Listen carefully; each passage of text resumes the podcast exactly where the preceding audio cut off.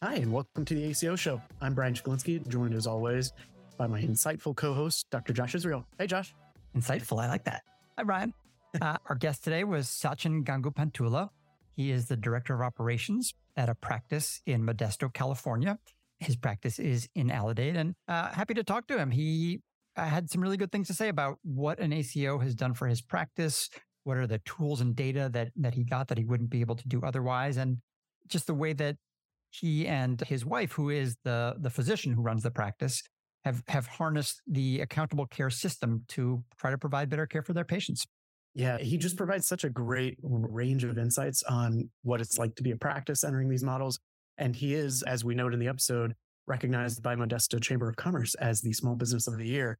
I think it's also a really great reminder, not only to celebrate Sachin and his, his and Dr. G and their team and uh, the care that they're providing their patients in Modesto, but to recognize the fact that these are small businesses that are actually working to find ways to keep serving their patients and their communities and to you know just meet the the general challenges of running a business in today's environment. I think he talks a little bit about the challenges that folks are facing in the the healthcare marketplace overall, and and how practices are are dealing with it, and how value based care models can help, but also you know the the limitations that they run up against. Here we go.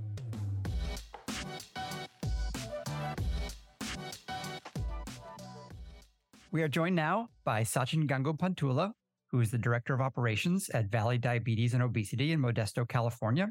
It's a town in the Central Valley of California, about 100 miles west of San Francisco, where his wife, Dr. Gopika Gangupantula, or Dr. G, as she's called, is the physician.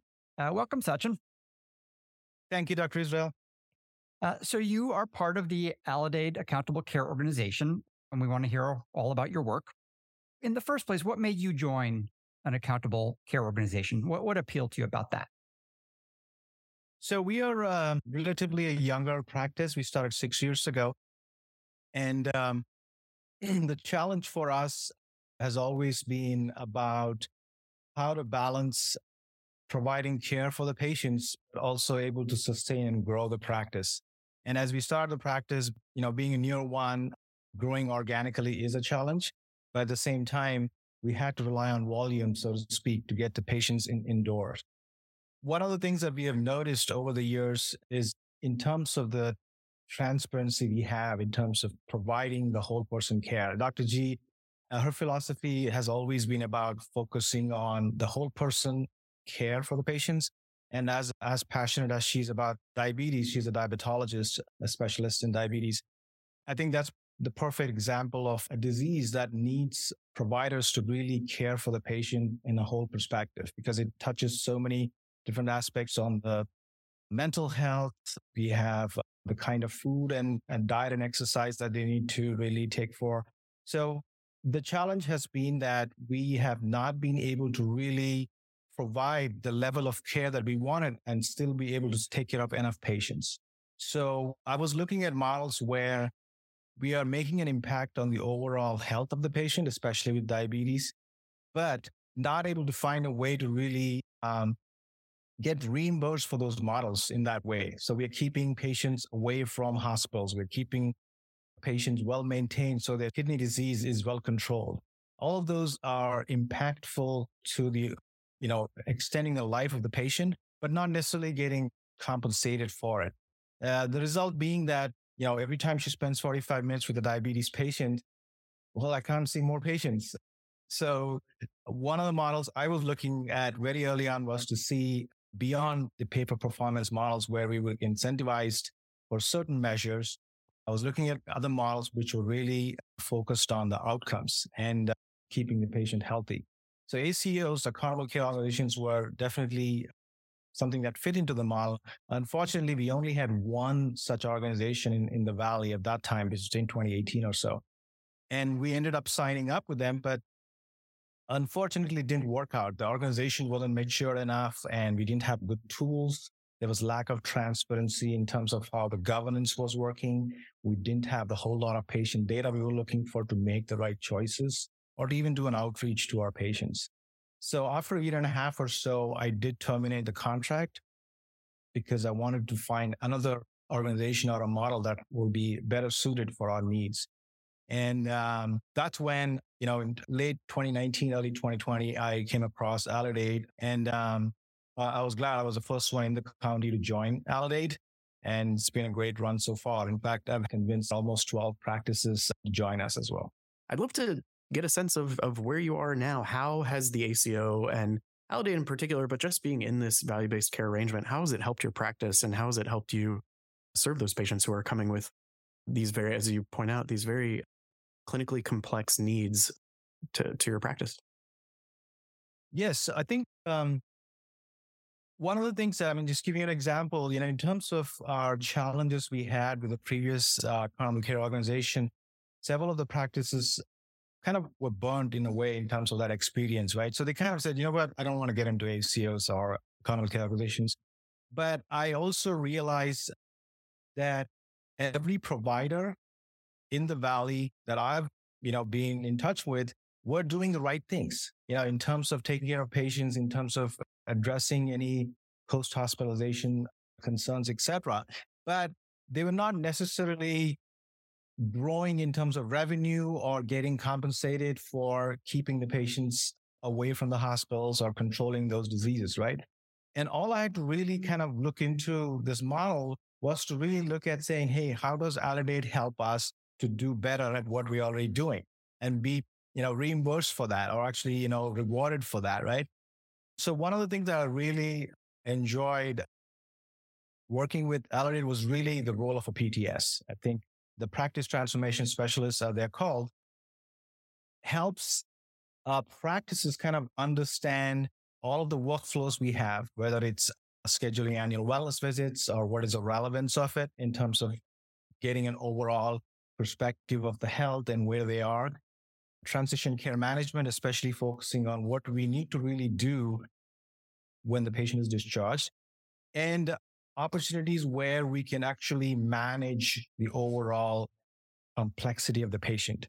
And that's how you can be ahead of the curve in terms of providing the care. So that's definitely been, I think the, the resource has been great primarily on that perspective. The other one that I really, on a day to day basis, the, the staff and Dr. G benefit is really is from the full summary of where, what the patient is looking at, right? So daily huddle sheet that we print every day, it gives us a perspective of where the patient has been, which specialists the patient is seeing. Oh, he was in urgent care two days ago. And, and that's a challenge we still continue to have outside of Medicare patients. But the preventative care has been a great priority for us even before participating with Aledade. The challenge, however, is knowing where the patient has been and whether they've actually done some of those preventative care screenings, for example. So what we are able to do with the, with the daily huddle sheet really is to get a good picture of everywhere the patient has been. What are the risks that we are currently seeing of the patient? And we've also trained the staff on the aspects where they can help us, especially about the preventive screenings, for example. That's a great example. We do a, a lot of referrals especially for diabetes patients because they go to cardiologists, nephrologists, and understanding that they're actually going there is also important for us. Um, so that's definitely um, has been a huge help. And the third component really is is helping us to kind of look at uh, as a small practice. You know, for us, growth is important, but at the same time, is is giving us the shared savings is giving us a motivation to train the staff as well the right way, so they are motivated to help us do certain things Eh, helping Dr. G in taking care of those things, scheduling annual wellness visits. As soon as you get a notification about transition care or discharges, what they do to make sure the patients are coming in. So I think overall, those are the top three. Now there are other things Aledade has been helping us to kind of grow the practice as well. But I think these jump out right up and every practice can benefit from these. Well, Sachin, you're obviously doing something right. I know that you were recently honored by your local chamber of commerce as the small business of the year. And I think the language was for your innovation, excellent customer service, and contributions to building a healthier Modesto community. So congratulations on that. Thank you. And the, the best part of it is really that we were nominated by one of our patients. You know, we don't hear a lot about chambers actually recognizing independent medical practices. It's more on the retail side and nonprofit side, obviously. But uh, that was a great honor for us in terms of what we're doing. And I think one of the things that we really enjoy, you know, reading from our, hearing from our patients and online where they talk about us is really what Dr. G does in terms of listening to the patient. I think that's something that's kind of an art form of physicians that we've lost in, in the business of medicine because we have, we have to see 40 patients a day. That's the only way we can survive kind of a model, right? And, and the result being it's five minute, 10 minute tops that a physician ends up spending. And I think the way the philosophy of what she has is really about understanding what the patient is saying and making sure that, you know, she gets to see the signs of it and able to spend that time that's needed. And uh, as much as we want to really help the patients, the only way patient engagement goes both ways is really, you know, engaging at that level. So it's definitely been a, you know, great honor to, to receive that. Sachin, you were describing some of the, the data that you've gotten since joining Aledade of knowing when your patients have been to a specialist, you know, a data platform like Aledade can also let a primary care physician know when their patient has been to the hospital, when they're being discharged. It's a little bit crazy that that didn't exist for people before, before being able to join a platform like Aledade's. You know, you think with all this healthcare data, a physician could know what was going on with their patient. But the reality is typically you wouldn't know anything other than what the patient was telling you. Did you have any way to get data about what your patients were doing outside the walls of your practice before you joined an accountable care organization? To be honest, no. I think there was only one initiative, and I actually reached out to local hospitals early on before even I joined an, uh, an accountable care organization to see if they can communicate with us. One of the hospitals almost four years ago launched an initiative where they bought in a third party company. What they did was, you know, this third party company enabled a technology and a platform and they would engage, they would reach out to each of the independent practitioners and say, Hey, would you like to sign up this platform? And then there would be a representative sitting in the hospital. And anytime a patient comes in, they will ask, who's your primary care physician? If they knew who the primary care physician is, they would mark the patient record with that information. And as soon as a patient is admitted and discharged, if the provider was part of this platform, they would get a notification. So that was the, you know, the, um, that was the only option I had at that time. And unfortunately, they discontinued it because not enough physicians joined that because it goes only both ways. Like then if there are not enough physicians on it, obviously, you know, it doesn't give any value to the hospital to kind of keep patients to be discharged and with the follow-up care schedule, right? But since then, I've always been looking for opportunities. Unfortunately, the EHRs, they don't do 100% of the job. I do, I have been receiving some notifications over the years through my EHR, especially with hospital uh, discharges, but some with more kind of pharmacy kind of notifications. But to be honest, beyond that, it wasn't at all available. And with Aledade, definitely has been working great. I think one of the challenges that we've heard from a lot of practices has just been how hard it is to run a small business in this business environment, and particularly with a tight labor market, a labor market in primary care specifically that has been really stretched thin by COVID, by just overall workforce retention challenges. I know a lot of practices that we've heard in VBC have appreciated the fact that there is a payment model that is a little counter to the existing market trends. So it provides a little more stable source of revenue, especially one that helps practices who are navigating the ups and downs of both market cycles and issues like COVID.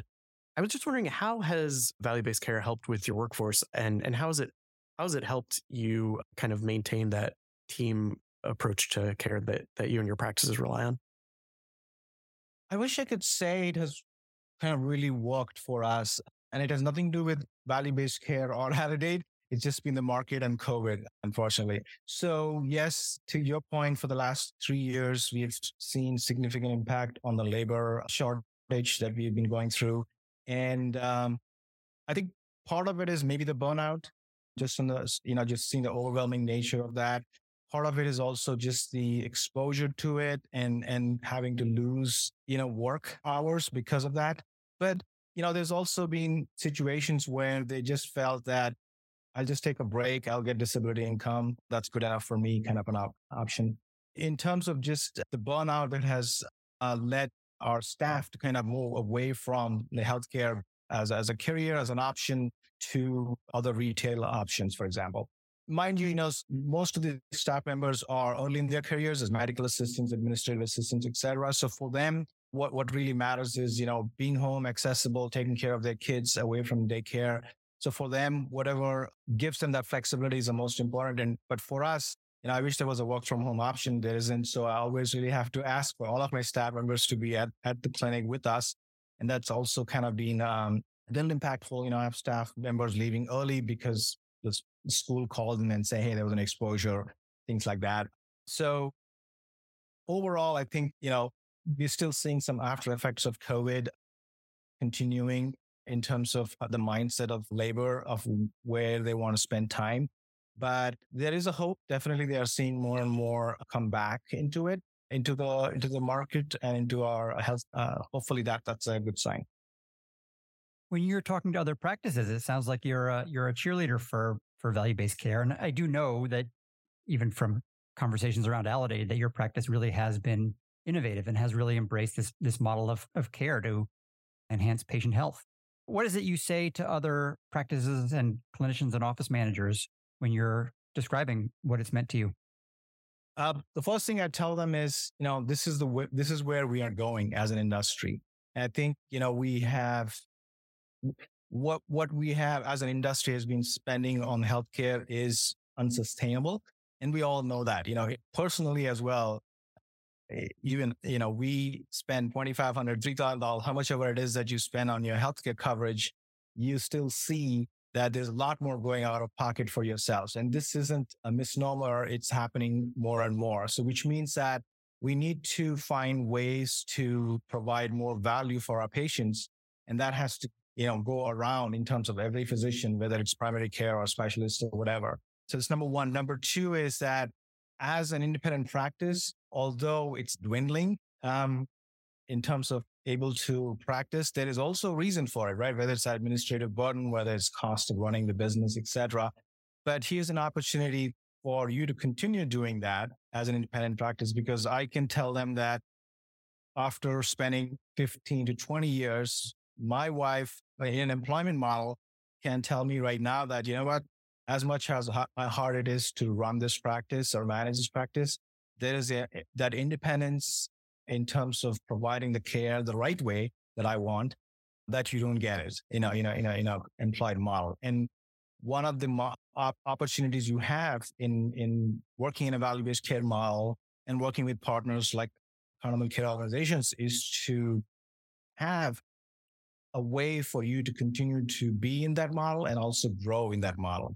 And uh, I give simple examples. You know, you've been doing annual wellness visits or transition care management services all along. But have you seen the opportunity for you to actually uh, make an impact with some changes to the workflow? Not much because most of it is already exactly way you're doing right now.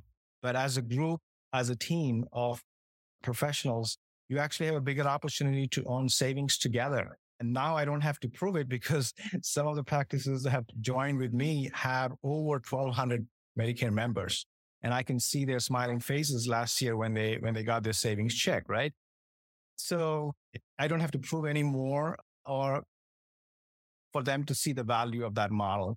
So it, it's just proven itself. And and this year we have taken a enhanced risk model, which means that they will see even bigger checks for, for all the efforts that they've put in in making the patients healthy.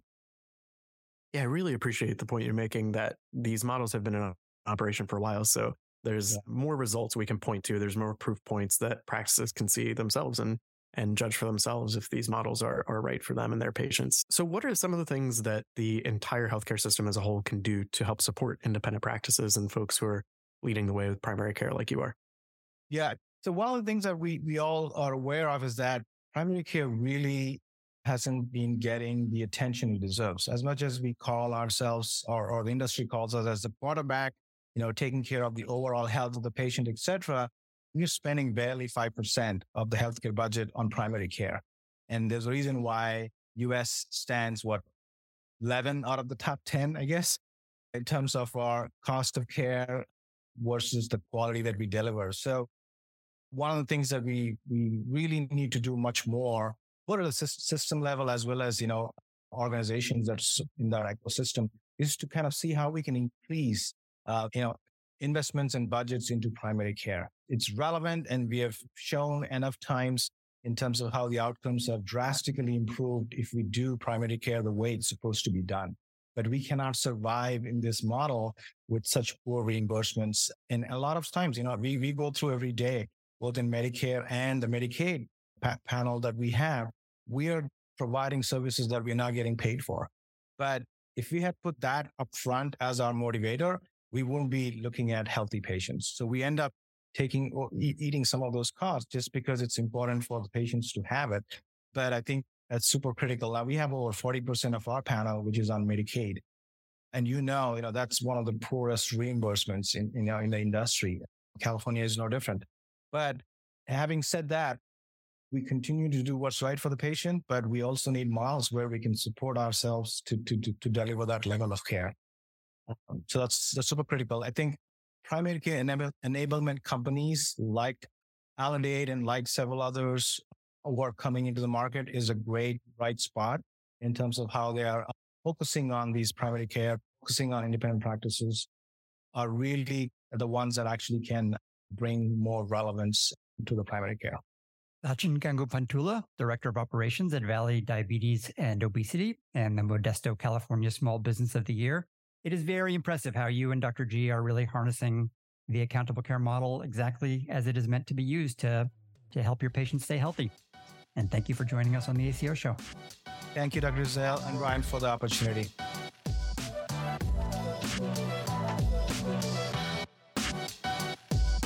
This episode was produced by Leanne Horst, Alana Coogan, and Stuart Taylor. You can find more episodes of The ACO Show wherever you get your podcasts. Thanks for listening, and join us next time.